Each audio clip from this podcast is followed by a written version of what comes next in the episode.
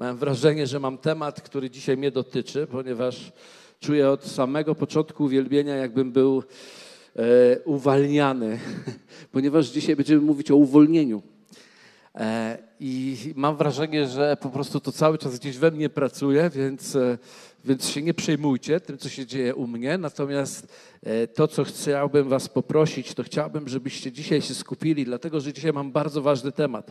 Po pierwsze, chciałbym zwrócić waszą uwagę na to, ponieważ jak powiedziałem słowo uwolnienie, to prawdopodobnie niektóre osoby od razu pomyślały, to co, będziemy dzisiaj mówić o demonach, które nas związują, które wchodzą, które biorą ludzi w posiadanie, a ja mówię dzisiaj niekoniecznie, bo oczywiście, że temat uwolnienia dotyczy uwolnienia również od sfery demonicznej, od wpływów demonicznych, natomiast ja dzisiaj będę mówił w ogóle o uwolnieniu, dlatego że my ludzie jesteśmy związani bardzo wieloma rzeczami i to nie tylko są kwestie demoniczne, to są bardzo szeroki wachlarz rzeczy, które nas związuje i nie nauczyliśmy się chwytać naszego uwolnienia.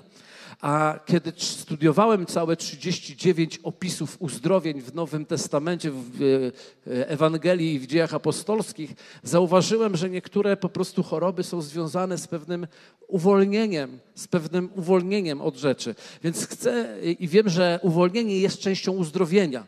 Nieraz się zastanawiamy, czemu jakieś uzdrowienie nie następuje, a okazuje się, że za tym stoi jakieś związanie, które nie pozwala dać nam wolności w tej przestrzeni. Więc potrzebujemy najpierw uwolnienia, aby zamanifestowało się potem to uzdrowienie.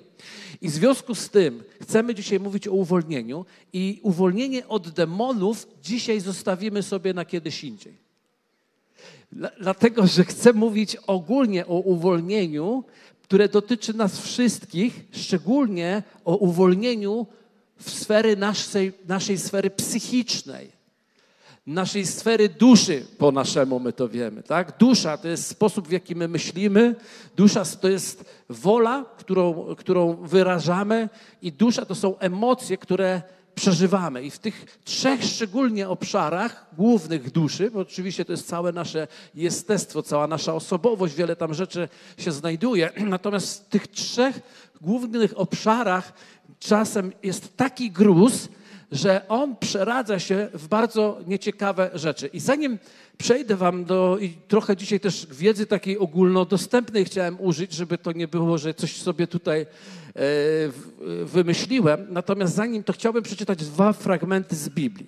Takie dwa fragmenty, dwie okoliczności uzdrowienia. Jedno znajduje się w Ewangelii Łukasza w 13 rozdziale, w wersecie od 11 do 16.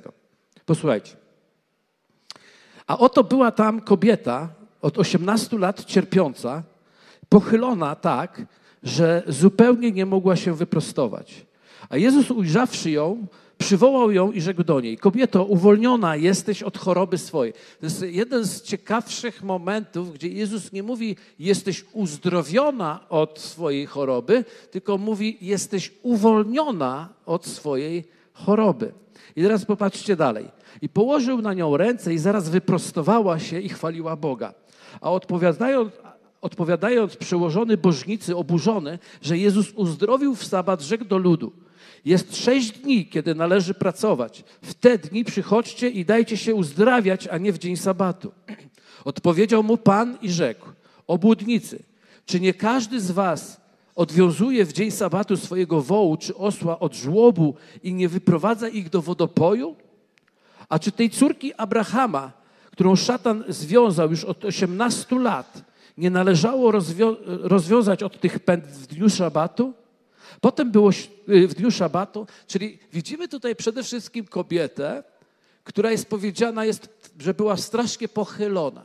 To jest dla mnie to jest znaczące, dlatego że, wiecie, oglądałem parę filmów. Ile ktoś oglądał? Ktoś parę filmów z Ewangelią przedstawioną. No, najczęściej widziałem taki obraz kobietą zgarbioną, garbatą. I że ten garb Pan Bóg uzdrawiał. Ale podoba mi się to tłumaczenie, które przeczytałem. Mówi o pochyleniu się. Czyli mówi o ciele, które jest gdzieś zwinięte w ten sposób, taki nienaturalny. Okazuje się, że była ona tak pochylona przez 18 lat. przez 18 lat. I kiedy Jezus ją miał uzdrowić, aby jej ciało się wyprostowało, użył takiego sformułowania, że ona była związana przez szatana przez 18 lat. Ona nie miała szatana w sobie, bo Biblia nawet ją nazywa, że jest córką Abrahama. On nie wyganiał tutaj demona, on ją uwolnił od choroby. Powiedzmy razem, uwolnił. Okazuje się, że obok uzdrowienia, jak my to rozumiemy i widzimy, jest coś takiego jak uwolnienie od choroby. Czy inaczej, może zadam pytanie tak, czy istnieje jakieś zniewolenie, które sprowadza chorobę, skoro Jezus uwolnił ją od choroby? Następuje uwolnienie i po tym uwolnieniu następuje wyprostowanie. Zatem widzimy tutaj taką ciekawą rzecz, jakby pewne związanie powodowało chorobę. Pewne związanie powoduje chorobę. I chciałbym przeczytać kolejny fragment, szybciutko. Chciałbym, żebyście te dwa fragmenty mieli przed sobą. To jest z Ewangelii Jana, 5 rozdział 1-9. Znamy też tą historię, ale ją przeczytam. Potem było święto żydowskie i udał się Jezus do Jerozolimy, a jest w Jerozolimie przy Owczej Bramie sadzawka zwana po hebrajsku Betesda, mająca 5 krużganków.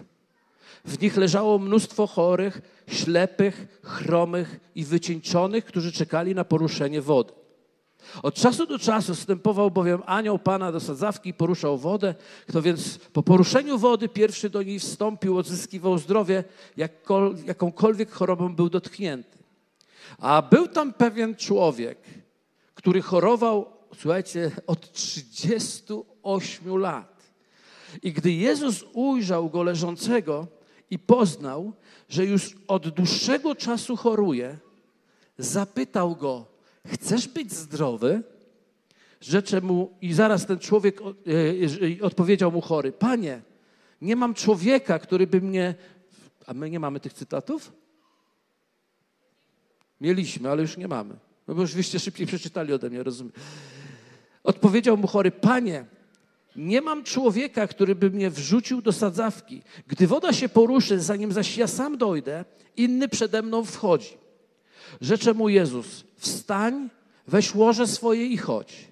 I zaraz ten człowiek odzyskał zdrowie, wziął łoże swoje i chodził, a właśnie tego dnia był szabat.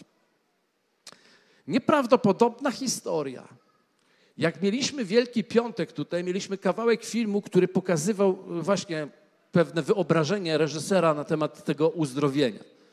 I to mnie trochę tak natchnęło, ponieważ zacząłem się przyglądać tej całej sytuacji. On był od 38 lat chorował, czyli innymi słowy to był człowiek, który był zdrowy, ale zachorował 38 lat wcześniej. Jezus, kiedy w niego jest powiedziane w takim dosłownym tłumaczeniu, on się w niego wpatrywał się w niego, tak jakby wglądał w niego i zobaczył, że on jest od dłuższego czasu chory.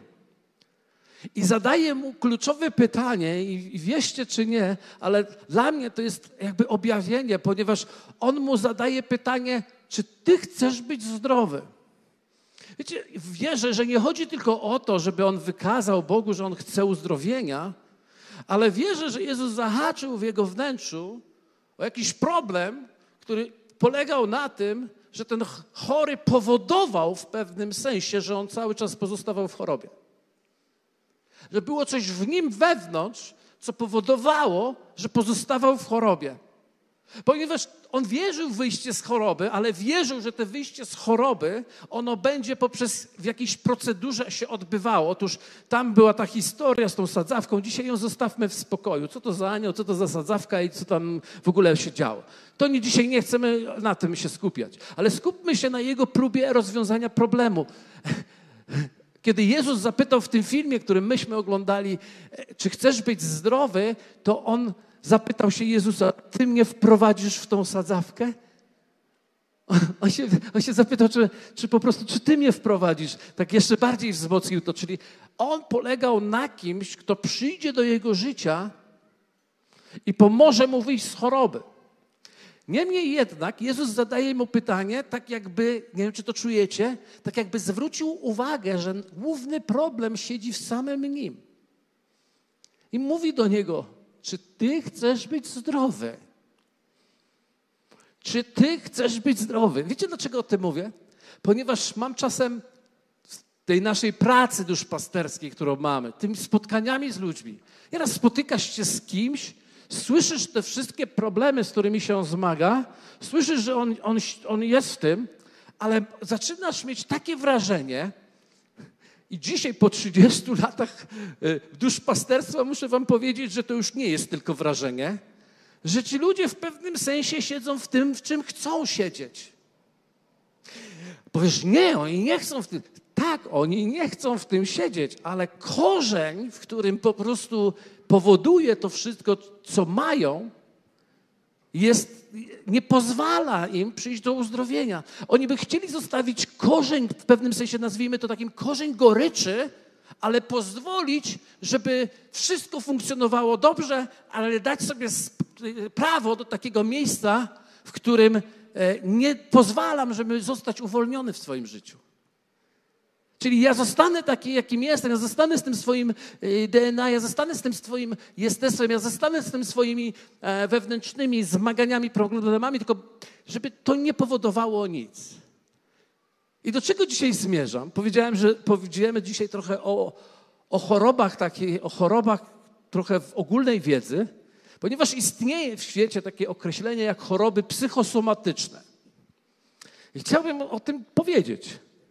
Bo wierzę, że to jest taki obszar, wiecie, my mówimy o uzdrowieniu, mamy głowa boli, chcemy, żeby przestała boleć, mamy raka, chcemy, żeby zniknął, mamy coś tam, chcemy, żeby oczy. Ja to wszystko rozumiem, skupiamy się na tym, więc próbujemy, że tak powiem, pomóc ludziom wejść w ich uzdrowienie. Ostatnio się uczyliśmy, że nie modlimy się o uzdrowienie, ale modlimy się o strategię uzdrowienia.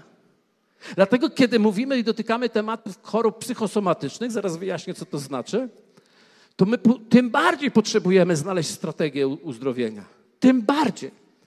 I pozwólcie, to jest taka wiedza nieukryta, wygooglowana, ale ona bardzo łączy się z naszym zrozumieniem, tym, co Bóg mówi też na te tematy. Posłuchajcie, choroby psychosomatyczne, słowo psychosomatyczne jest stworzone z dwóch słów, psyche i soma. Psyche to jest nasza dusza, dosłownie się tłumaczy jako dusza, a soma to jest ciało. I choroby psychosomatyczne w XIX wieku jakiś naukowcy nazwali to tak, ponieważ zobaczyli ścisły związek między tym, co się dzieje w duszy człowieka, w świecie jego emocjonalnym, w świecie jego psychicznym i w świecie jego woli, z chorobami, które potem się one objawiały w tych ludziach. Ponieważ właśnie w psychika, która jakby nie potrafi sobie poradzić z rzeczywistością, która go otacza. I teraz uwaga. Co próbuje zaatakować twoją duszę? Szatan może zaatakować twoją duszę. Dlaczego? Bo on jest duchem kłamstwa i podsyła nam kłamstwa. Kiedy Jezus mówił o tej kobiecie, że ona przez 18 lat była związana przez szatana, ja myślę, że się nie pomylił i że nie zrobił przenośni. On ją związał. Ale w jaki sposób diabeł może związać nas? Ponieważ jest ojcem kłamstwa. I najczęściej widzimy, że ludzie, którzy zmagają się ze swoim światem duszy, ze swoją psychiką, po prostu mają problem, ponieważ wierzą w kłamstwo jak w rzeczywistość. Oni absolutnie wierzą, że to, co jest kłamliwe, jest częścią rzeczywistości i często ich uwolnienie jest tak ograniczone, ponieważ sami nie współpracują często z tym, żeby wyzbyć się kłamstwa ze swojego życia i zacząć wierzyć prawdzie Bożej. Dobrze mi idzie, bo tak wiemy. Nie chodzi mi o oklaski. Po prostu tak czasami ja wiem, że jak jest takie milczenie, to jest gruby temat i on musi wejść, tak? Ja to rozumiem, nie biorę, ale tak się czasem zawieszę, mówię, może ja coś opowiadam, co ich zmęczy zaraz. Ale nie, myślę, że nie. Naukowcy mówią, że przyczyny powstawania chorób psychosomatycznych najczęściej to są jakby miejsca, w którym człowiek przychodzi różnego rodzaju konflikty, frustrację, gniew, albo długotrwały stres, albo różnego rodzaju, teraz bardzo to dużo na ten temat mówimy, traumy. Traumy. Tylko na dzień dobry chciałbym, zanim pójdę do dalszych jakby części, albo nie, wrócę do tych traum, do tych frustracji, konfliktowych sytuacji. Więc kiedy je przechodzimy w niewłaściwy sposób, a może to tak nazwę, kiedy je przechodzimy w niewłaściwy sposób, bo nie da się uniknąć sytuacji konfliktowych. Konflikty były, są i będą. Łatwiej już nie będzie. Nie da się uniknąć sytuacji traumatycznych, czyli trudnych. Właściwie źle mówimy na sytuację, że ona jest traumatyczna. Traumatyczny jest sposób przyjmowania tych sytuacji. Wiecie, że trauma ci się nie zdarza, traumę wywołujesz ty sam. Trudna sytuacja pojawia się w każdym życiu, ale to my decydujemy, czy to będzie dla nas traumatyczne, czy nie. Innymi słowy, jeden człowiek może doświadczyć jakiejś rzeczy i drugi człowiek może doświadczyć takiej samej rzeczy. I nagle ten, który doświadczył tej rzeczy, zachowuje się tak, jakby mu świat runął i przeżywa traumę. A drugi człowiek, który przeżył dokładnie tą samą rzecz, nie przeżywa traumy, ponieważ potrafi żyć w wolności i okoliczności nie zmieniają jego prawdy. Więc trauma to nie jest coś, co się nam zdarza. Trauma to jest coś, na co się decydujemy w wyniku różnych okoliczności, które się zdarza. I to mogą być kłamstwa, to mogą być oskarżenia, to może ktoś powiedzieć, nie kocham cię. U jednym się załamie, drugi się roześmieje. Ej, nie kocham cię. Nie kochaj mnie. No to co? A drugi mówi, no nie, nie kocha mnie, nikt mnie nie kocha. Czy ktoś mnie tu kocha? Wiecie, to zależy od tego, w jaki sposób nasza dusza jest na te rzeczy odporna. A ponieważ nie jest odporna, to diabeł robi spustoszenie tam. Okoliczności robią, XXI wiek robi spustoszenie, seriale robią spustoszenie. Wszystko dookoła chce zrobić spustoszenie w naszej duszy. To powoduje, że nasza psychika jest pod mocnym ciśnieniem, a to się przekłada zgodnie z medycyną, dzisiejszą wiedzą medyczną, a już dawniejszą wiedzą Pana Boga na ciało. I pozwólcie, że powiem wam o typowych, taka jest wyróżniona siódemka chicagowska, tak to nazwali, chorób, które najczęściej wynikają z psychiki, a nie z innych przyczyn. Posłuchajcie, zaliczane są choroby takie, jak choroba wrzodowa żołądka, nadciśnienie tętnicze, uwaga, to jest dobre, astma oskrzelowa, nie wszystkie umiem przeczytać choroby, słuchajcie, reumatoidalne zapalenie stawów, zapalenie choroby jelita grubego, nadczynność tarczycy, atopowe zapalenie skóry. Świat dzisiaj jest przekonany, że największy wpływ na powstawanie tych chorób jest zawarty w naszych traumatycznych, emocjonalnych i związaniach w sferze szczególnie emocjonalnej. Do tego dochodzą takie choroby. O, też nam się wszystkim przyda, nie wam, nam. Otyłość, zaburzenia snu, zaburzenia apetytu, migreny, chorobę niedotkwienną serca, zaburzenia tikowe, uzależnienia od różnych substancji, choroby autoimmunologiczne, na przykład toczeń rumianowaty układowy. I oczywiście naukowcy to tak określili i powiedzieli, ja to sam sobie nie wypisałem, nawet nie znam ich nazw, ale chcę wam powiedzieć jedną rzecz, że to, co przeczytałem, dokładnie nikt nie wie, jak działa ten mechanizm. Wiadomo jest tylko, że jest połączenie, związek między psychiką a naszym zdrowiem fizycznym. I kiedy myślę sobie o tym świecie, pomyślałem sobie, musimy to w Kościele przejść. Ponieważ mamy psychikę, mamy duszę, która jest atakowana. Jesteśmy Bogu wdzięczni, bo mamy przywilej, że mamy oręż oręż do burzenia warowni, Słowo Boże, mamy kąpiel w Słowie Bożym, mamy nasiąkanie, mamy Ducha Świętego, mamy wszystkie rzeczy, które nam mogą pozwolić, aby nasza dusza była w higienie i nie pozwoliła, aby przemieściła się w chorobę. I pozwólcie, że powiem wam, jak to widzę dzisiaj. Jestem przekonany. Ponieważ całą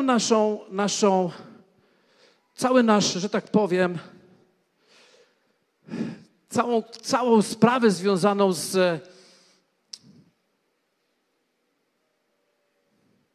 Okej. Przyjaciele moi najdrożsi SMS-ują i mi drży ręka cały czas. Ale chcę powiedzieć, dlatego się rozproszyłem lekko, ale już wracam. Cała sprawa wygląda tak, i psycholodzy to tak mówią, że człowiek dostaje mnóstwo informacji każdego dnia, przeróżnych informacji, w większości wyzwania. Życie jest pełne wyzwań. Zgadza się ktoś ze mną? Życie jest pełen wyzwań. Dostajemy mnóstwo informacji. Większość tych informacji działa na nasze emocje. Niektóre one są bezpośrednio od diabła. Nawet nie musimy dostawać tych informacji, nie wiem, z wiadomości, nie musimy ich dostawać od znajomych, nie musimy ich dostawać SMS-em, nie musimy zobaczyć tego na Facebooku czy Instagramie. Wystarczy, że posiedzimy chwilę i diabeł próbuje nam wrzucić jakąś myśl, która ma nas zaniepokoić. Wszystko ma to jeden cel. Wpłynąć na twoje emocje tak mocno, żeby spowodować, że głowa nie mogła tego unieść, w związku z tym próbuje wepchnąć to w resztę ciała. To jest nasza naturalna obrona. Ponieważ nie jesteśmy w stanie unieść tego, wpychamy to w resztę ciała. Ta kobieta związana przez 18 lat była pochylona w nienaturalny sposób, dlatego że nasze ciało reaguje na tę niewolę, która przychodzi w świat naszych emocji, ponieważ mamy często nieuzdrowione emocje, nieuzdrowione myśli. U niektórych się przejawia to bólami jakimiś żołądkowymi, początkowo może niegroźnymi, ale wiecie, długo utrzymujące się takie magazynowanie tego wszystkiego w nas, magazynowanie stresu, magazynowanie obaw, magazynowanie odrzucenia, chodzenie w nieprzebaczeniu. To wszystko nie tylko zostaje w sferze gdzieś tam duchowej zarezerwowane, ale to wszystko też wchodzi w nasze ciało. I okazuje się, że rozpadamy się szybciej, niż moglibyśmy się rozpadać normalnie. Bo się wszyscy rozpadamy jednak, ale szybciej, ponieważ nasze organy przyjmują to i nagle pojawiają się anomalie w naszych nerkach, nagle w zdrowym ciele pojawiają się rzeczy, które nas zadziwiają, a niektórzy naukowcy, niewierzący, nie tacy, którzy po prostu Duch Święty im powiedział, mówią, że to jest dlatego, że za długo utrzymywał się stres. Albo presja, którą ktoś nie wytrzymywał. A mało tego, ciało jest magazynem ograniczonym. A kiedy ciało jest magazynem ograniczonym, zaczyna się wołanie ciała o wolność. A skoro wołanie ciała o wolność, a my o to nie zadbamy w duchowym wymiarze, to nasze ciało zaproponuje nam sposoby na wolność, tylko jak to ciało zaproponuje nam cielesne sposoby na wolność. Ono musi gdzieś to uwolnić. A ponieważ musi to gdzieś uwolnić, to się zaczyna. Rozwiązania cielesne. Tak, żeby przyniosło choćby chwilową ulgę. Ja czuję, że ja do kogoś mówię tu dzisiaj. Choćby chwilową ulgę. No przede wszystkim rozwiązania cielesne łączą się z grzechem. Czy wy wiecie, że ten człowiek przy tej sadzawce, który w końcu wstał, zabrał swoje łoże i poszedł. Kiedy spotkał potem Jezusa, Jezus mu popatrzył na niego i wiecie, co mu powiedział? Powiem wam, co mu powiedział. Nie grzesz więcej, aby gorsza choroba nie przyszła. Okazuje się, że było to połączone. Ktoś powiedział, albo grzech to tak. Wiecie, nie, to nie jest do końca tak. Grzech powoduje takie poczucie potępienia, odrzucenia i nieporadzenia sobie, że psychika tego nie wytrzymuje. Spycha to do ciała, a ciało, które nie wytrzymuje, szuka kolejnych rozwiązań. Może alkohol. Chwilowa ulga? Oczywiście. Dlaczego nie? A może narkotyki? Pornografia? Wiecie, uknąłem dla potrzeb tego kazania nowe uzależnienie. Mogę podzielić się moim nowym uzależnieniem? To znaczy nie moim, tylko tym uknutym. To nie moje. Moja żona zaświadczy, że to akurat nie jest moje. Uzależnienie, to jest, nazwałem je natręctwo serialowe. Nie jest moje. Ale mieliśmy, w cugach byliśmy, cug mieliśmy raz. Okazuje się, że jak łykniesz jeden kieliszek, to lecisz do końca butelki. To znaczy o serialu mówimy. Jeden serial, jeden odcinek, drugi odcinek, trzeci odcinek, no to po kolei. Jeszcze jedna kolejka, jeszcze jedna. Słuchajcie, to nie jest śmieszne, bo to jest próba, wiecie, to jest wołanie. Ja wiem, że lubimy, bo ja lubię. No ja wiem, że lubimy. O to chodzi, że ciało chce uwolnienia, więc ono chwyta się wszystkiego, co lubi, żeby dać troszkę zrezonować te ciśnienie, bo ile można wytrzymać w ciśnieniu?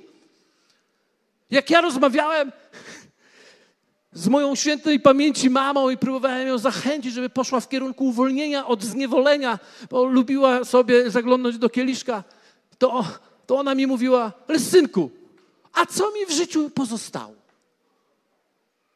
No tak, tak wyglądamy, więc idziemy tam w te nasze miejsca ukryte i trochę woła w nas wszystko, ale co mam zrobić? I wiecie, ja tego nie wyśmiewam, dlatego że to jest poważny problem. To jest tak naprawdę trochę naturalny problem. Nie chcę nikogo usprawiedliwiać, ale tak to działa. Presji nie wytrzymujemy, ciało dostaje w łeb, w związku z tym próbujemy ulżyć, więc robimy te rzeczy, które powodują potem jeszcze większe uzależnienie, bo były tylko chwilową ulgą po to, żeby przynieść coś jeszcze gorszego do nas. A kiedy przychodzi to gorsze, wciskamy to głębiej, to teraz w wątrobę, to teraz w nerki. Nie wiem, czy to tak układowe, ale wiecie, w żołądek, w jelita. Ludzie, wiem, że dzisiaj mnie słuchają mocno tu lekarze i nie wiem, co o tym myślą wszystkim, co to za diagnozy tutaj odstawiamy, ale wiecie, no tak jest. I teraz uwaga, co się dzieje? Ciało magazynuje, potem nie może, więc próbuje to wycisnąć. Gry komputerowe. Wiecie, nie możemy o tym zapominać. Specjalnie to napisałem, mówię, to jest, wszyscy wiedzą, że gry komputerowe jest próbą ulgi, ucieczki od rzeczywistości. I napisałem sobie tak, ponieważ to daje poczucie realnego rozwiązania przez stworzenie alternatywnego świata. Bywają jednak przypadki, kiedy szczególnie młody człowiek zaczyna mieć zaburzenia między realnym a nierealnym światem. I naprawdę tak jest i wiecie o tym, że ludzie... I myślimy sobie, a nie, w moim domu, w mojej rodzinie, moje dzieciaki tego tak nie zrobią, bo po prostu ja tam mam kontrolę rodzicielską, a poza tym muszę też czasem odpocząć, bo dzieci też są przyczyną mojej presji, nie umiem łapać innego uwolnienia, więc masz tableta, masz telefonik, masz gierkę, mam 3 godziny wolnego. I układ jest wiązany. Wszyscy się na to zgadzamy. Tylko problem polega... Wiecie, ja nie mówię, żeby coś całkiem wszystko pozakazywać. Ja tutaj czegoś takiego nie chcę przekazać. Ja tylko chcę po prostu pokazać wam, że to, co ciało spróbuje nam dać jako ulgę, przynosi tylko jeszcze większe związanie. Co jeszcze sobie zapisałem? Co ciekawe, wszystko przychodzi na początku z ofertą pozornego uwolnienia od presji, ale konsekwentnie staje się przyczyną jej wzmocnienia. Więc pytanie jest takie, jeśli cielesne rozwiązania są złe, zgodzicie się ze mną z tym? Kto się zgodzi z tym, że rozwiązania, ulga cielesna jest zła? Niewystarczająca, żeby przynieść wolność. To pytanie stoi dzisiaj i jesteśmy w Kościele, więc w Kościele dzisiaj my to mamy, ponieważ jesteśmy w objawieniu Boga. Więc nie powiem wam, nie wiem, co z tym zrobić. Cieszycie się? Wiem, co z tym zrobić. Wiem, co z tym zrobić. Jak przyjąć uwolnienie? Najpierw przeczytam fragment, na podstawie którego chcę wam pokazać, że jest to możliwe. Hebrajczyków 12, 1-3. Przeto i my, mając około siebie taki wielki obłok świadków, złóżmy, dosłownie zrzućmy z siebie wszelki ciężar, i jest dosłownie w tłumaczeniu powinno być, a szczególnie grzech, który nas usidla. Biegnijmy wytrwale w wyścigu, który jest przed nami. I teraz popatrzcie. Patrząc na Jezusa, sprawcę i dokończyciela wiary, który zamiast doznanej należytej mu radości wycierpiał krzyż, nie bacząc na jego hańbę i usiadł po prawicy tronu Boga. Przeto pomyślcie o tym, który od grzeszników zniósł tak wielkie sprzeciwy wobec siebie, abyście nie upadali, a dosłownie nie wchodzili pod presję, utrudzeni. Więc zobaczcie, co się dzieje. Jezus nie tylko sprawił, że się narodziłeś na nowo. Jezus chce cię, jest twoim dokończycielem twojej wiary. Powiedzmy razem, dokończyciel mojej wiary. Więc nie chodziło o to, żebyś przyjął Jezusa i zapisał się do WDJ. Chodziło o to, żebyś pozwolił, żeby Jezus to rozpoczął w tobie, dokończył. I teraz On mówi, żeby patrząc na świadków, czyli na tych, którzy razem z Tobą podróżują, ponieważ przed chwilą właśnie w Hebrajczyków było pokazana cała podróż ludzi, którzy zmagali się z życiem, ale doszli i znaleźli przez życie wierze, które podobało się Bogu. Więc On mówi, patrząc na to, więc zobaczcie, nie idziemy sami, patrząc na to i na Jezusa, abyśmy patrząc na Jego dzieło i zanurzając się w Jego dziele, nie upadli na duchu, nie byli w presji ani utrudzeni. I ochronimy się wtedy, po pierwsze, od chorób, które diabeł by wymyślił dla nas, żebyśmy sobie je przyjęli tak o za darmo, ale nie tylko to, uwalniając się od tej presji, która ciągle w nas siedzi, może się okazać, że wielu z nas się wyprostuje. Wielu z nas obudzi się w końcu i nie będzie bolał żołądek. Wielu z nas obudzi się i zobaczy, nie mam tego znamienia na skórze, która ciągle... Wielu z nas obudzi się i mówi, wow, miałem alergię taką i jej już nie mam. Nie mam. Ja mówię o chorobach, które się filologom nie śniły, że one, skąd one są. Wiecie, my mamy piękne nazwy, nawet specjalistyczne, żebyśmy się głupio czuli, ale ja wiem, że lekarz zna tabletkę, którą mu trzeba dać. Przepraszam, nie chcę znęcać się dzisiaj nad medycyną, bo uważam, że to jest bardzo dobre. Mam nadzieję, że choć trochę to brzmi, ale chcę pokazać, że ona potrzebuje ratunku. Medycyna potrzebuje mocy Bożej, objawienia Bożego, żeby leczyć prawdziwie ludzi. I teraz pierwsze, zaufaj Jezusowi, który jest dokończycielem naszej wiary. Czyli wiecie, o co chodzi? Kiedy my się nawracamy i powiedzieli nam, że w Jezusie masz zbawienie, a zbawienie oznacza wszystko, nawet twoje zdrowie psychiczne, fizyczne, duchowe, wszystko. Ale wydawało nam się, że to jest tak zwana pigułka, tak zwane weź pigułkę, czyli wzięliśmy pigułkę i teraz wszystko powinno działać najlepiej i jak się zderzamy ze sobą samym, bo się okazuje, że idziemy do domu, stajemy na wadze, ważymy tyle samo po przyjęciu Jezusa jak przed. Idziemy do domu i nagle nas denerwują te same rzeczy, które nas denerwowały przed przyjęciem. Okazuje się, że po prostu idziemy do pracy i nagle krzyczymy i nerwujemy się w tej pracy tak samo jak wcześniej. I mówimy, co jest grane, bo nie wiemy, że Jezus nie jest takim celem, tylko Jezus jest drogą. I On nas nie zaprosił do skończonego dzieła, On nas zaprosił, On skończył dzieło dla nas, ale On zaprosił nas do podróży i powiedział, ja jestem drogą. I chcę z Tobą podróżować przez wszystkie obszary Twojego życia. My mówimy, Boże, Boże, to gdzie ja teraz? Może na misję do Afryki, może na misję do Afryki. A On mówi, nie, teraz do Twoich zachowań wobec Twoich dzieci. I podróżujemy. Okazuje się, że podróżować z Jezusem można nie wyjeżdżając. Bo On podróżuje w nas, kiedy my chcemy dla Niego podróżować w całym świecie. I też wiecie, że nie podważam misji żadnych ani w Afryce, ani gdziekolwiek. Ja tylko mówię o tym, że powołani przeznaczeniem naszym jesteśmy my sami i to, co jest w nas. I dlatego On zaprosił nas do podróży w naszej duszy. Mateusz 11, 28, 30 mówi tak. Pójdźcie do mnie wszyscy, którzy jesteście spracowani i obciążeni, a ja wam dam ukojenie. Co to znaczy ukojenie, żeby było? To nie jest takie miodzie o lodzie. To nie jest, my znamy ukojenie chwilowe z tych cielesnych rzeczy. Ale kiedy Jezus mówi, dam ci ukojenie, to oznacza, dam ci uwolnienie od czegoś, co ciągle cię męczyło każdego wieczoru, albo każdego poranka, albo każdej chwili, kiedy po prostu coś usłyszałeś albo zobaczyłeś.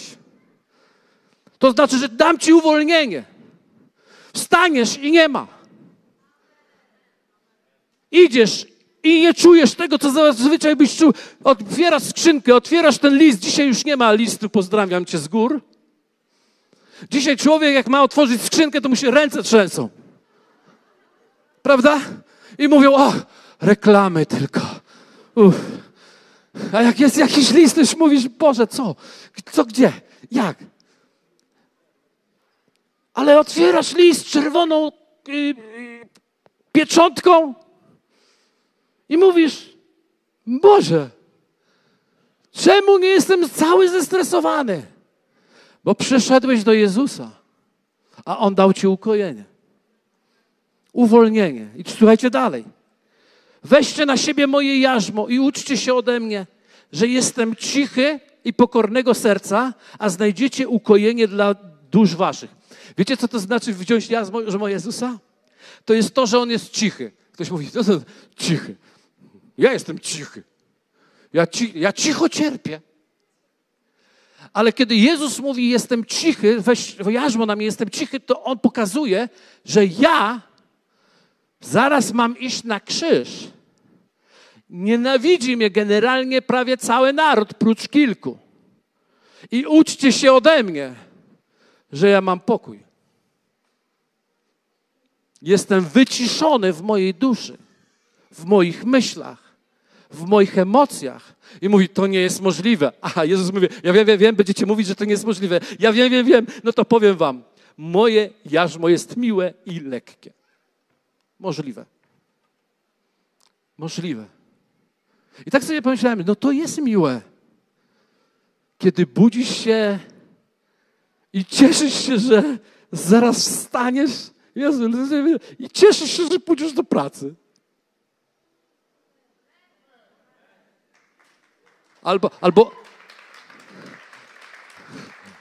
Albo lepiej, cieszysz się, że cię wyrzucili z pracy.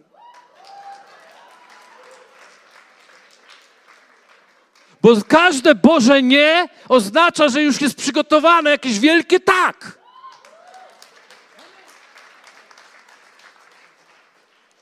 A diabeł nas oszukuje i ciągle nas wprowadza w pułapkę naszej duszy. I ciągle nam chce udowodnić, że my nie zasługujemy na lepsze życie, nie zasługujemy na normalny, równy oddech, nie zasługujemy na brak migreny w naszym życiu, ponieważ my tak już mamy i tak musimy, a może tamten to tak może, ale ja to nie. To jest kłamstwo. Bóg ma dla ciebie plan. Bóg chce ciebie wyciągnąć z niewoli twojej duszy, z twoich emocjonalnych związań, z twoich fałszywych myśli, które tak się trzymasz, bo On chce, żebyś był wolnym, uśmiechniętym, skaczącym do 95 w swoim życiu.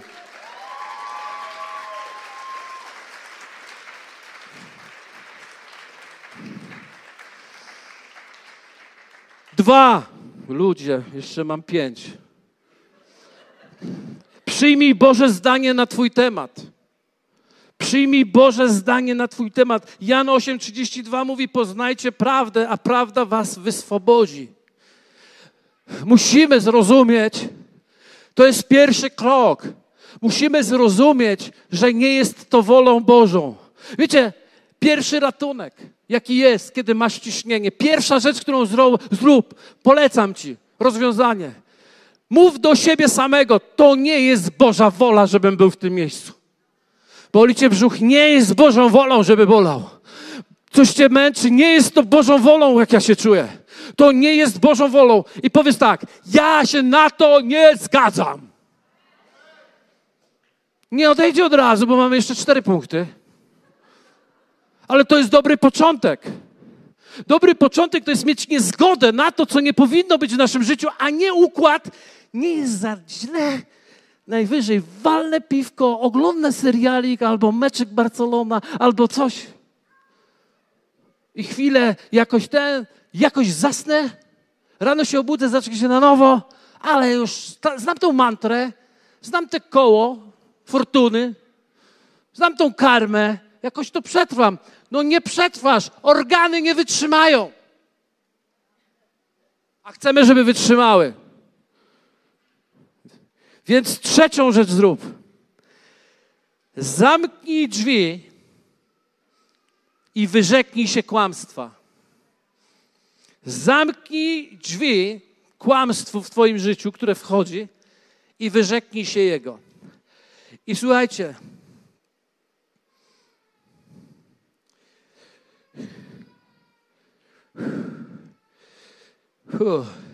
Psalm mówi 1:1-3. Szczęśliwy mąż, który nie idzie za radą bezbożnych, ani nie stoi na drodze grzeszników, ani nie zasiada w gronie szyderców, ale ma upodobanie w zakonie Pana i zakon jego rozważa dniem i nocą. Będzie on jak drzewo zasadzone nad strumieniami wód, wydające owoc we właściwym czasie, którego liść nie więdnie, bo nie ma psychosomatycznych chorób, dlatego liść twój nigdy nie zwiędnie. A wszystko, co uczyni, powiedzie się. Okazuje się, że szczęśliwy jest ten, który nie siedzi w gronie szyderców. Co to oznacza dosłownie? Kłamców. Musisz w końcu zabrać się za swój tydzień. Nie za swoją niedzielę, za swój tydzień. I nie pozwolić, żeby kłamliwy dźwięk ciągle do mnie mówił. Nie ma prawa. Prawda, że nie ma prawa, zgadzacie się ze mną? Nie ma prawa. To trzeba zamknąć. I 4, bo idę już szybciej. Przeproś Boga za otwarcie się na kłamstwo i za cielesne próby osiągnięcia ulgi. Człowiek musi przepraszać nie dlatego, że Bóg jest obrażony na ciebie, ale dlatego, żeby zdać sobie sprawę, że to jest poważny problem mój. Przepraszanie, wiecie, to jest tak, kiedy dziecko do mnie przychodzi, ja już nie mam takich dziecka, ale wiecie, kiedy przychodziło dziecko do mnie, jak było małe moje dzieci, mówiły mi, tato, przepraszam, to generalnie cieszyłem się nie dlatego, że po prostu siedziałem obrażony, naburmuszony, jak mnie nie przeprosi, to koniec. Tylko dlatego, że wiedziałem, że jak on mówi przepraszam, to sobie zdał sprawę. A zdać sobie sprawę jest kluczem do wolności. Więc kiedy zdajemy sobie sprawę, kiedy przepraszamy za to kłamstwo, że i odcinamy się od niego. 5. rzecz. Zacznij nasiąkać prawdą. I to w sposób emocjonalny.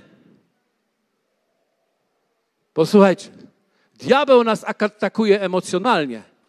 My musimy wyjść z tego również emocjonalnie. Wiem, że już widzą niektórzy na zegarek, patrzą. Ja wiem, ale już zaraz skończę szybciej niż nam się wydaje. Słuchajcie, my myślimy, że chrześcijaństwo to musi być pod kontrolą emocjonalną i dobrze myślimy. Ale bycie pod kontrolą emocjonalną nie oznacza nie być emocjonalnym. Wiecie, co Bóg mi powiedział? Że płacz, radość albo jakakolwiek emocja zawsze zaczyna się w tym miejscu. W tym samym miejscu. Tylko tam jest ruina, a tam jest zwycięstwo. Tam jest porażka, a tam jest zwycięstwo. I dowiedziałem się, że emocja to jest napęd na naszego życia, a kierunek, który wybierzemy, od tego zależy, gdzie wylądujemy, używając tych emocji. O mamo, co on tu gada? Słuchajcie, okazuje się, że można zacząć płakać, nakierunkowując się na zwycięstwo I wiesz, że twój płacz, twój smutek, twój żal doprowadza cię do zwycięstwa. Czujesz już to, kiedy idziesz. Czekaj. A czasami jesteś w miejscu, w którym zaczynasz płakać i decydujesz się, definiujesz się jako życie pokonane, jako tragedię życia i zaczynam iść nie w tym kierunku, do którego Bóg chce, żebym szedł. I pogrążam się i okazuje się, że ciśnienie powoduje zatratę. I często jesteśmy w tym miejscu. I ktoś mówi, ale ja jestem smutny, ale mi jest ciężko, ja mam presję. A ja wam powiem, co powiedział Jakub apostoł. Otóż Jakub apostoł powiedział, poczytajcie sobie, ilekroć przechodzicie różnorakie próby, za najwyższą radość, to oznacza ukierunkuj się, gdziekolwiek jesteś i przez emocje, przez wyrażanie ich, wyjdź ze swojego śmietniska psychicznego i chwyć się Boga żywego i przyjmij Jego uzdrowienie.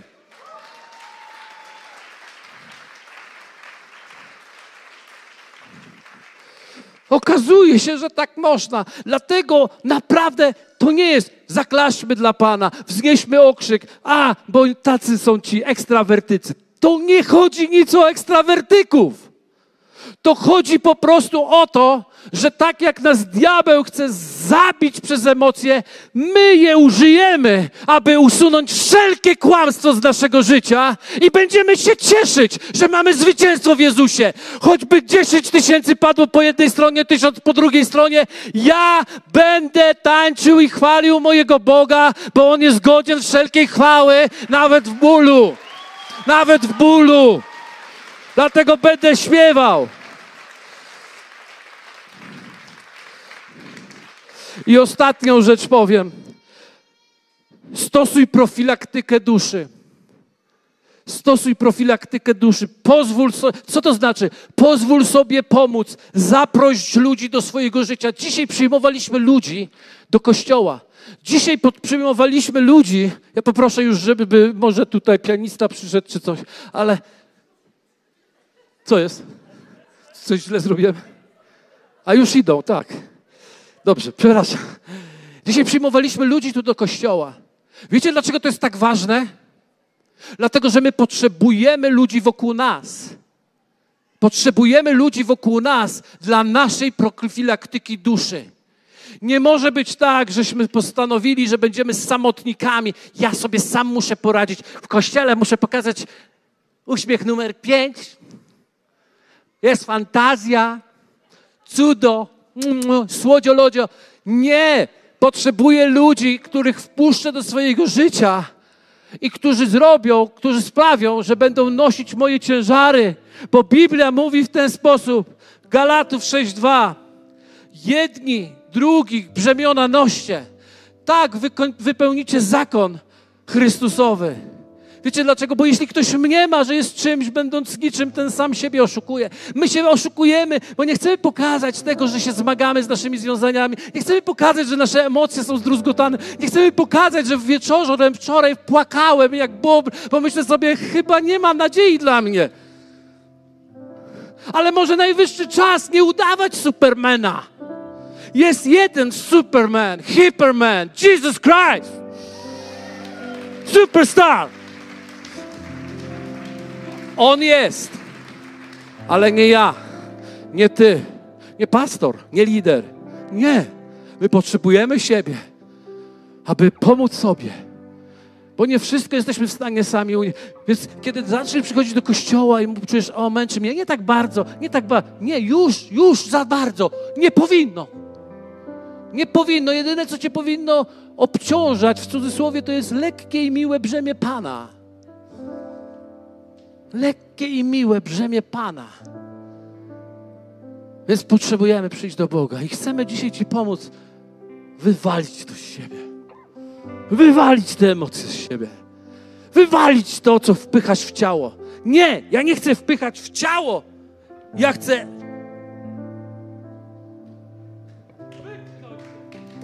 wypchnąć to z ciała. Chcę tańczyć przed Bogiem, nawet jak boli. Nie dlatego, że nie boli, tylko dlatego, że boli. Chcę tańczyć, żeby być wolnym. Potrzebujemy wolności.